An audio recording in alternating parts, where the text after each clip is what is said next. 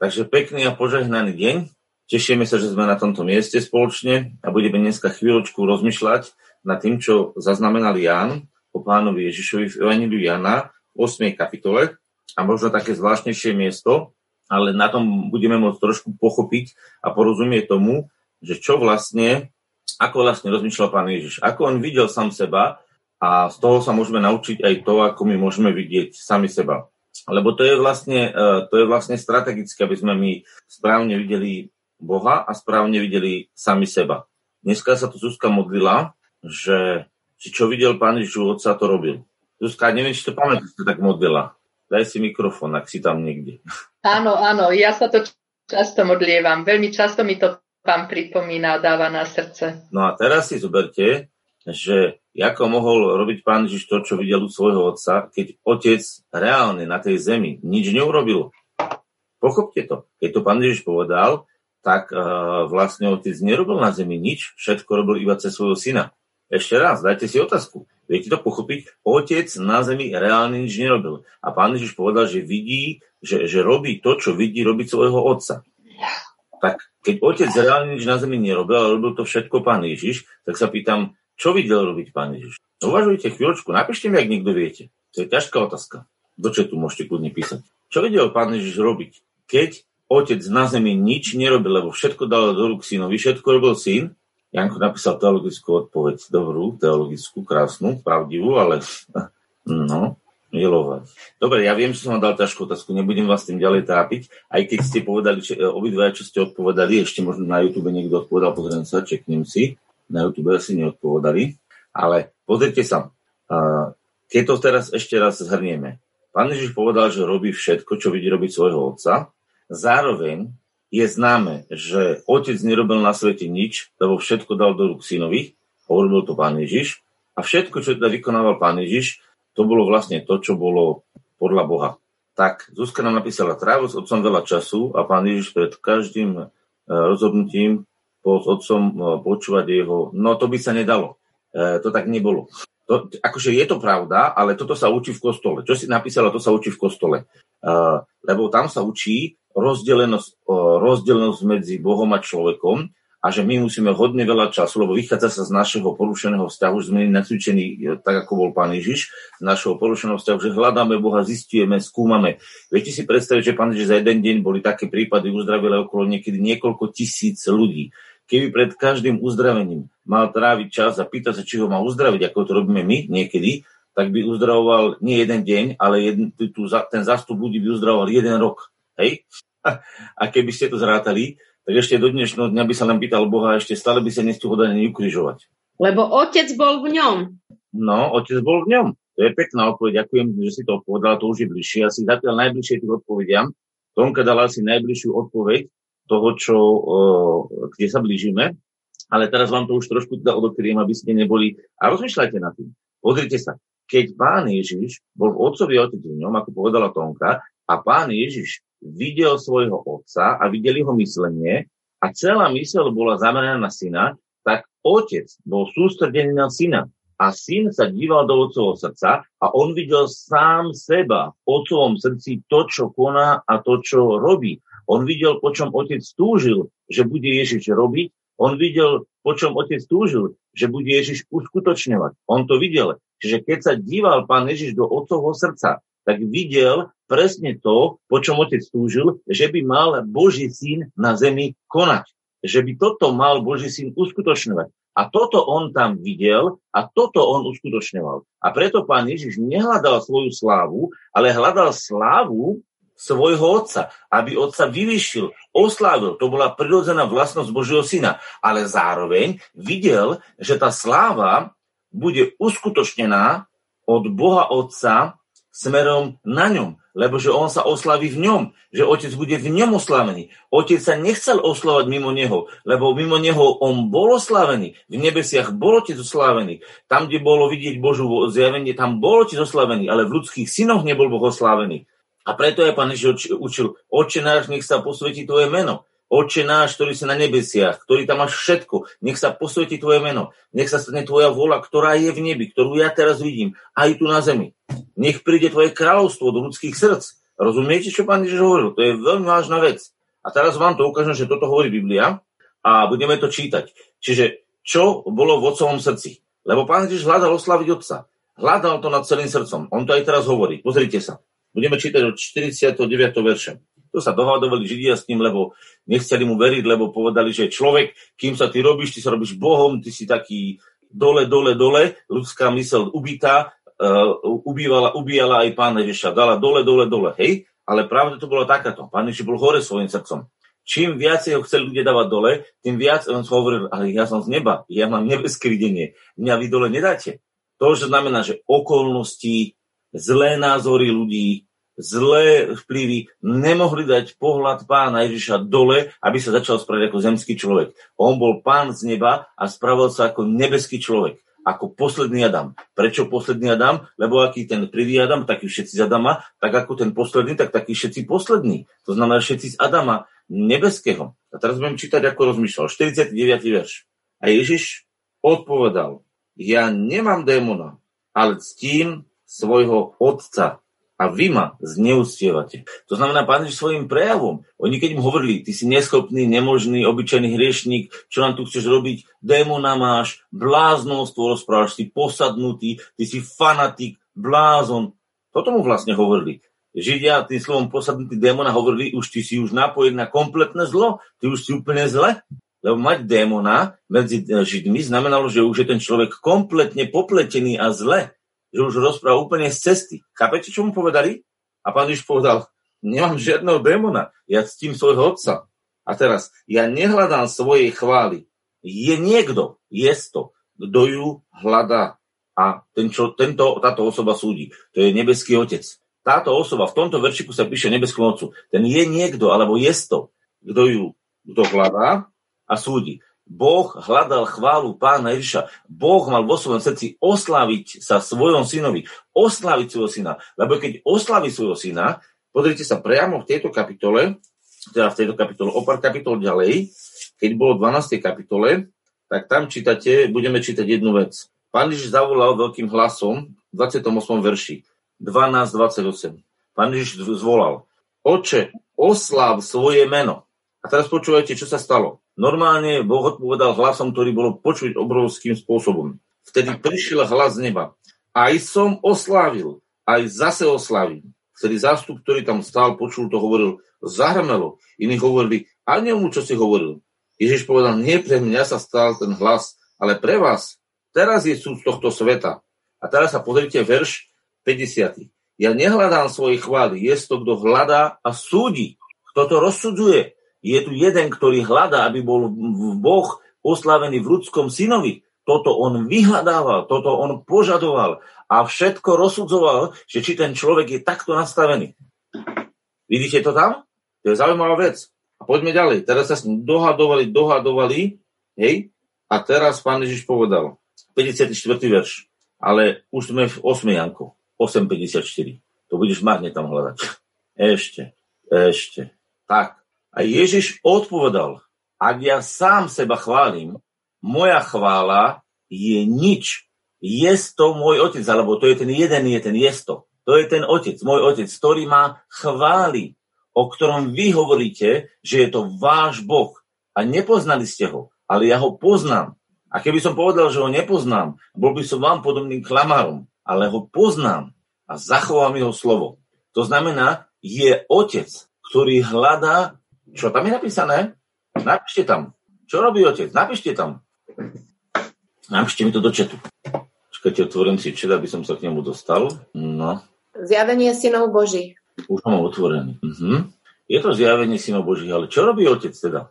No, chváli ho. Hmm, to je zaujímavé, nie? Nie je to divné? Pozrite sa, my to najlepšie pochopíme na ľudskom vzťahu. Viete čo, keď je krásny, rozumný syn, čo robí matka? Inak mimochodom, videli ste maminky, ktoré si obliekajú svoje malinké detičky?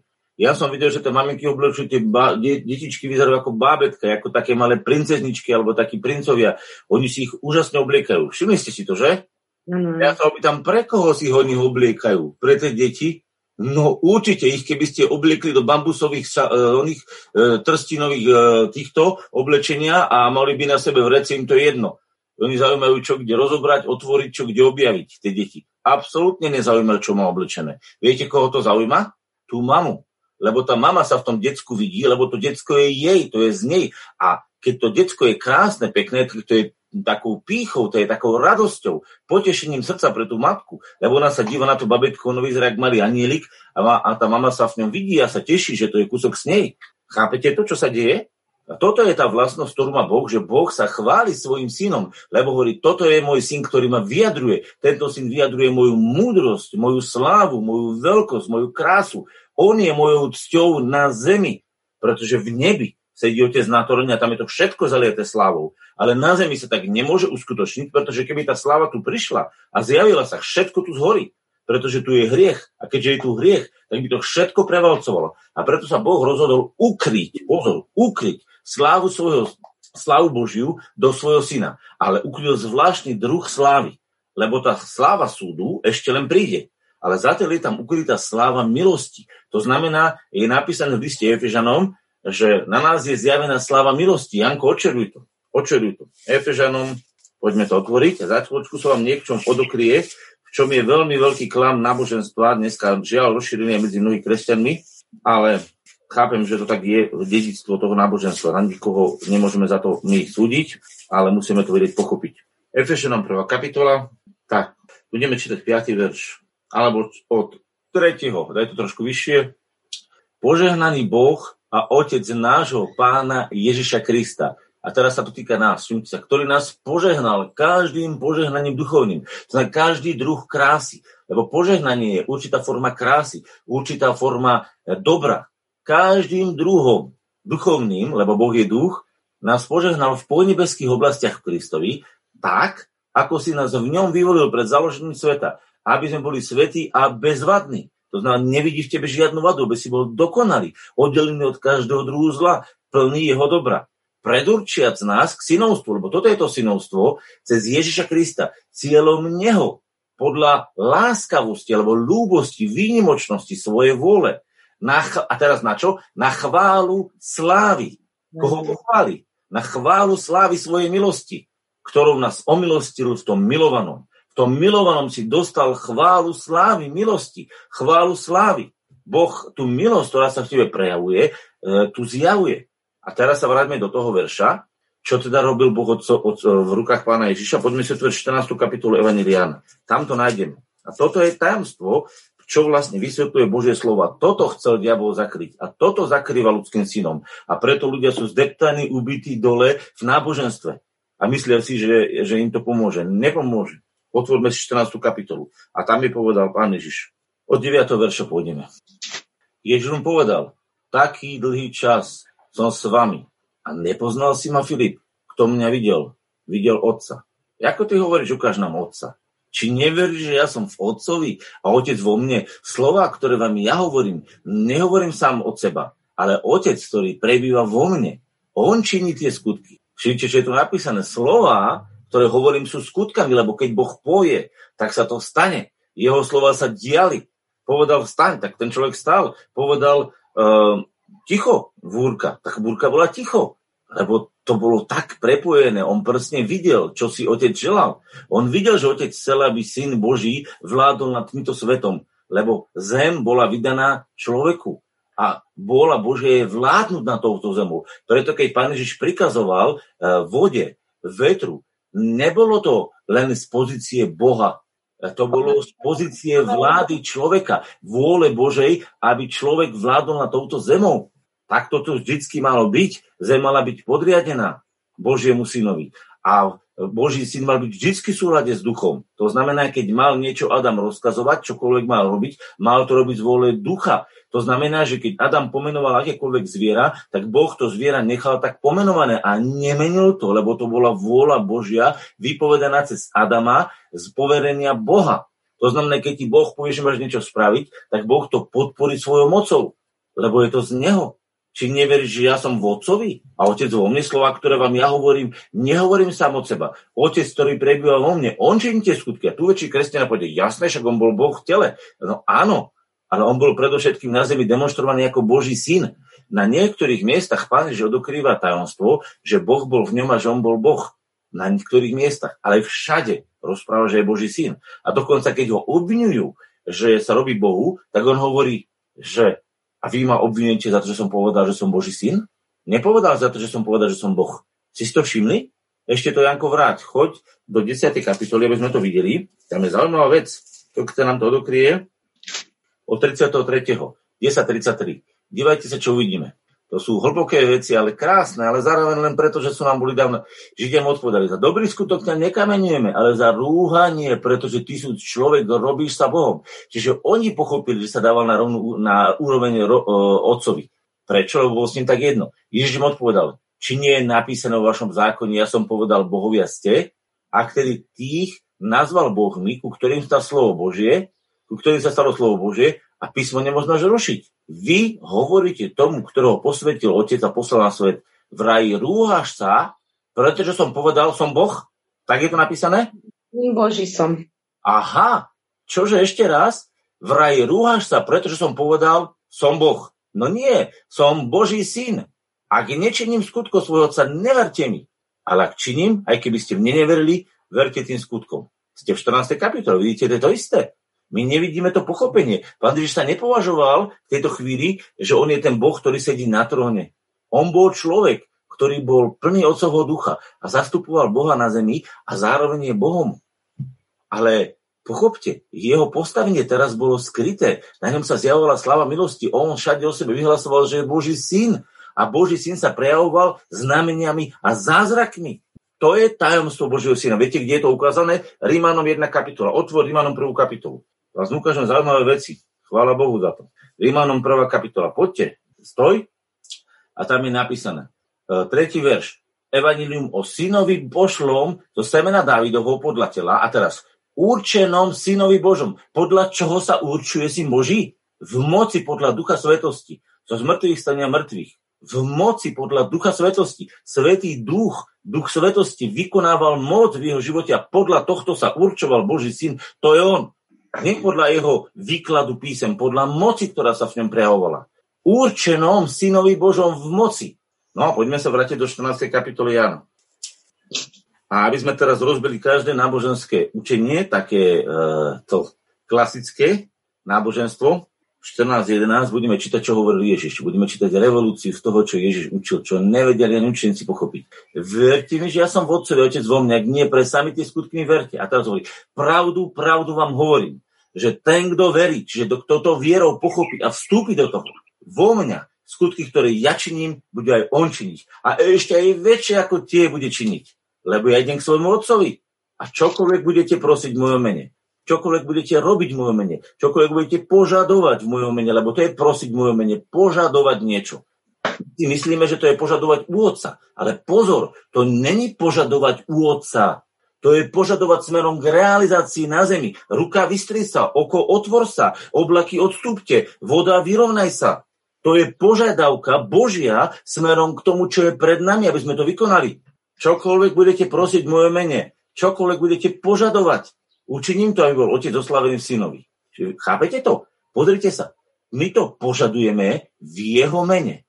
A čo sa deje? Nie otec to teraz vypočuje. To nie je, že my si prosíme otca a otče, prosím ťa, urob to premeno Ježiš. Takto sme to vždy chápali. To není to. Lebo všimnite si, čo odpovedané. Všetko, čo požadujete v mojom mene, kto to urobí? No ten, cez koho to požadujete. Kto to urobí?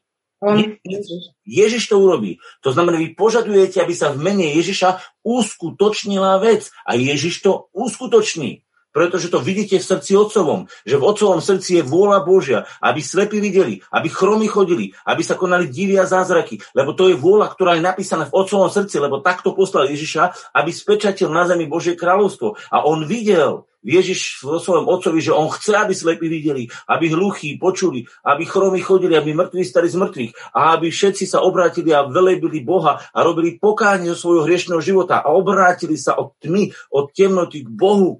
A toto on tam čítal a on vedel, že to má uskutočniť. A preto sa stále nepýtal dokola, čo má urobiť. On sa nepýtal nad každým, či ho má uzdraviť. On uzdravoval, pretože chcel uzdravovať. Keď sa pýtali pána Ježiša, a on povedal, a môžeš ma uzdraviť? On hovorí, chcem, buď čistý, chcem. To bola jeho vôľa, lebo to vedel, že je otcová vôľa. A on bol zladený s otcovou vôľou. Čo dneska je? My poprosíme a ak sa Boh ráš uráči a on sa náhodou rozhodne, tak potom sa to uskutoční. Ľudia, ale toto tak nie je. Toto není myslenie na Božieho. Takto pán Ježiš nepremýšľal, prišiel na vrch, oče, a mohol by som tohto chromého uzdraviť? Alebo tohto slepého, snáď by som ho mohol vrátiť zrak. Čo si ty o tom myslíš? A pomodlím sa, dám si týždeň postu, hádam ho uzdravím. Takto sme si my zvrátili pána Ježiša, pretože naše videnie Boha je nesprávne. A preto sa my tak modlíme a prosíme, či by snáď mohol Boh niekoho uzdraviť. Ak by Boh chcel. Koľkokrát som počul modlitbu. Ak by si ho, pane, chcel uzdraviť, tak ho uzdravíš. Zlá modlitba. Nepoznajúca Boha. Boh chce každého uzdraviť. A niekto povie, prečo ho neuzdraví? Pre našu vieru je zablokovaný. Pre naše nepochopenie. Lebo ak ty o svojom srdci pochybuješ, že Boh ho chce uzdraviť, tak Boh nemôže na tvoju pochybnosť nadviazať. A on nebude jednať cez tvoju pochybnosť. Nikdy Boh nebude jednať cez tvoju pochybnosť. Na tvojou pochybnosťou sa môže Boh iba zmilovať a zachrániť sa, aby sa ty neutopil. Presne tak, ako Pán Ježiš pokázal, pokarhal Petra, a otvoríme to o Petrovi, môžeš to nejako nájsť, uh, o Petrovi, keď pán Ježiš pokalhal Petra. Za čo? Peter, prečo si pochyboval? A Petr hovorí, pane, zachráň ma. Zachránil ho pán Ježiš, zachránil. Mal z toho radosť? Absolútne nie. Zapamätajte si, napíšte, Ježiš sa neraduje z našej pochybnosti. Napíšte do četu. Ježiš sa neraduje z našej pochybnosti, ale sa nad ňou zmiluje. On sa zmiluje nad nami, ale to neznamená, že ho to teší. Viete, čo pán Ježiša tešilo? Keď Peter mal odvahu viery a povedal, a to ty, pane? Tak ja chcem ísť po vode. A on povedal, poď. A on chodil po vode. A to pán najvyššie tešil, lebo konečne Peter bol podobný ako on. A čo urobil Peter? Čo, čo urobil Peter ľudia? Namiesto toho, aby sa díval na Ježiša, na jeho synovstvo, na slavu Božiu zjavenú v jeho živote a videl tak svoju slavu zjavenú, že chodí po vodách, tak čo sa dialo? No čo sa dialo, ľudia moji? On sa díval na vlny a hovorí, toto je blbosť, ja predsa nemôžem chodiť po vode, to je nenormálne. Ja nemôžem chodiť po vode, však po vode sa plaví z loďou a tam sa utopím. A presne ako si to v hlave myslel, tak sa mu to stalo. Nemohol zrazu chodiť po vode a začal sa topiť. A keď už si dobre logal vody, lebo on sa išiel utopiť, lebo on si myslel, že sa, tu sa, on sa musí utopiť v tej búrke. No, tak keď už si logal vody, tak pane, zachráň ma. No a pán ho vytiahol a hneď mu pomohol. A toto je presne náš stav, prečo my v našom živote nevidíme zázraky Božie a nevidíme prejavovanie moci. Pretože my hovoríme, ja tomu verím, ale keby sme išli do dôsledkov, tak kde si hĺbke myslíme, no ja verím, že Boh uzdravuje, ale či chce práve tohto uzdraviť? A čo keď musí vyznať štyri hriechy? Hm? To je naše myslenie. A toto naše myslenie nás blokuje. My hovoríme, ja verím, že Boh uzdravuje, ale asi nie v mojom živote. To sa asi u mňa diať nemôže, lebo Aký dôvod? No lebo ja som hriešnik. A kto ti povedal, že si hriešnik? Ak si hriešnik, rob pokánie, aby si nebol. Lebo ten, kto urobí pokánie, je pred Bohom očistený dokonale krvou Kristovou, je Boh sa nám divá ako na Božieho syna. A ak si hriešnik v nebi nebudeš, pamätajte si, ani jeden hriešnik v nebi nebude. Ľudia hovoria, nebo bude plné hriešnikov. Nebude. Nebo bude plné synov Božích. V nebi nebude ani jeden hriešnik, lebo Biblia slovom hriešnik definuje človeka odporcu voči Bohu, protivného Bohu, neposlušného a nepodajného Bohu. Takto Biblia definuje hriešnika. A takto sa Pavol definoval sám. On hovorí, že kedysi dávno, že bol hriešnik. A keď sa rozpráva o tej živote, tak hovorí, najväčší hriešnik, z ktorých prvý som ja. On hovorí, ja som ten prvý najväčší odporca Bohu. On bol odporca Bohu. A to bol zbožný človek lebo odporoval Ježišovi. Kto odporuje synovi Božiemu, kto odporuje jeho pochopeniu, jeho videniu, je odporca Bohu. Kto nectí syna, nectí otca. Takže, ak si hriešnik, tak v nebi naozaj nebudeš. Ale pamätaj, nie si ani Boží syn. Lebo Boží syn nie je hriešnik. Boží syn je v súlade s Bohom a v priateľstve s Bohom. A ak si ty v nepriateľstve s Bohom pre nejakú vec, tak si buď zvedený Boží syn, alebo si priamo nenarodený, stratený Boží syn. Lebo môžeš byť zvedený Boží syn a môžeš byť, to je napísané, že môj dieťatka píše vám na to, aby ste nehrešili. A keby niekto zrešil, máme prinúcu otca. To znamená, Božie dieťa, Boží syn môže byť zvedený, ale môže byť aj stratený, lebo to sú tie ovce stratené. A tí sú ešte takí, ktorí Boha nenašli, ktorí sú plní zlosti a plní protivnosti. Oni sú hriešnici, pretože sú v odpore, opozícii voči Bohu. Každý, kto je v opozícii voči Bohu, je v hriechu voči Bohu. A ty nemôžeš povedať, že ja som hriešnik, lebo ak budeš vyhlasovať, že si hriešnik, degraduješ Božieho syna v sebe a potom jak chceš, aby sa prejavoval? Najskôr v sebe zabiješ všetko to, čo je z Boha, svojou neverou a potom chceš, aby sa to prejavovalo pri modlitbe, keď sa majú uzdravovať. A kde sa to má prejavovať? Tak to najskôr nesmieš zničiť. Najskôr si zničíš povedz a potom chceš, aby sa postavil na námestie a ľudia k tebe prišli a, a hovorili, toto je výnimočný človek. Najskôr o sebe napíšeš do plagátu, že si totálne hovado, prepačte za výraz, a potom chceš, aby ti prišli na meeting ľudia počúvať evanílium? Jak môžu? Nepotrebujú takého počúvať. Ľudia potrebujú počúvať Božieho syna nadprirodzeného, Božieho. Ak si z Krista, si nový človek. Staré pominulo. no ale sa to prejavuje. Áno, pretože na to hľadíš. Lebo čím svoju dušu krmíš, na čo sa hľadíš, na čo sa dívaš, to sa v tvojom živote prejavuje. Lebo my sa zrkadlíme. Ľudia základná vlastnosť, ktorú pochopili aj psychológovia, a to sa volá zákon zrkadledne.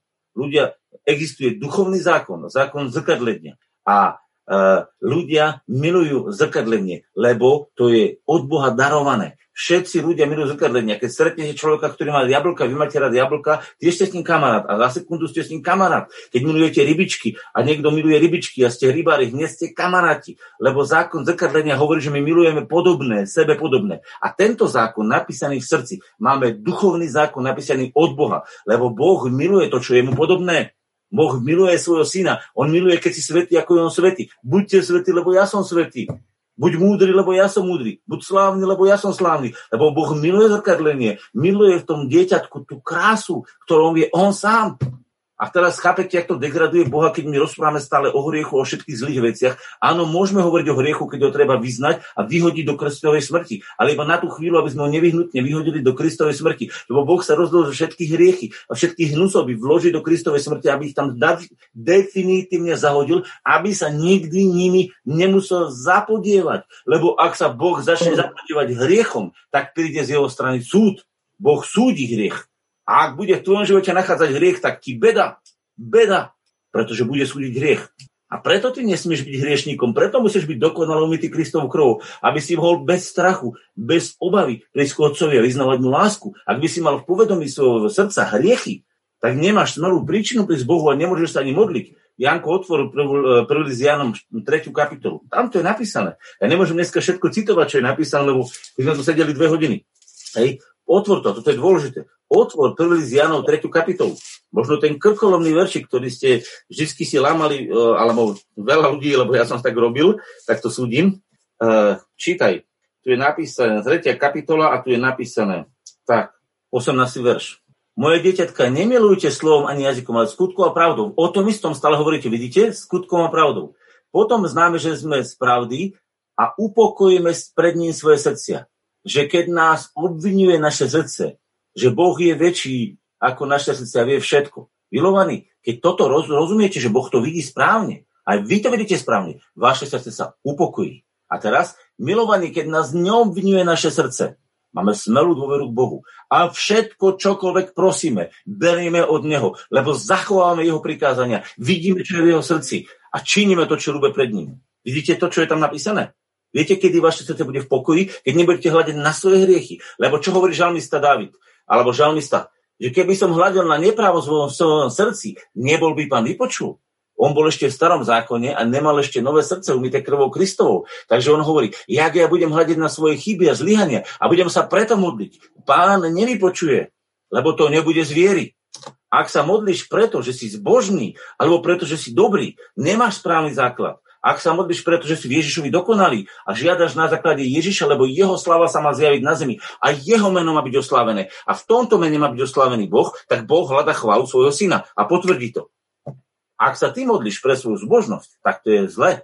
Pretože sa pýtali Petra, či uzdravil toho človeka eh, a čím ho uzdravil, on povedal, čo sa na nás dívate? To nie je mi svojou zbožnosťou, ale na viere mena Ježiša Krista, tohto, ktorého tu vy teraz vidíte, toho viera daná mu cez Ježiša Krista, toho utužilo jeho nohy a uzdravilo ho to. Rozumiete?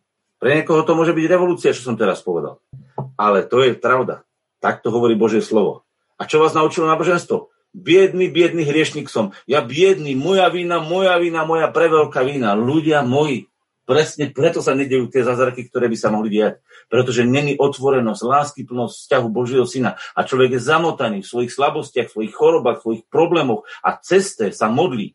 A to ako keby ste spadli do žumpy a chceli by ste prísť na svadobnú hostinu, na svadbu, v tých žumpových smradlavých šatách a čudujete sa, že nevesta si vás nechce zobrať, alebo opačne, ženich, no ste nepripravení. Na svadbu musíte ísť dokonalí. Viete, kto pôjde na svadbu? Církev bude dokonalá.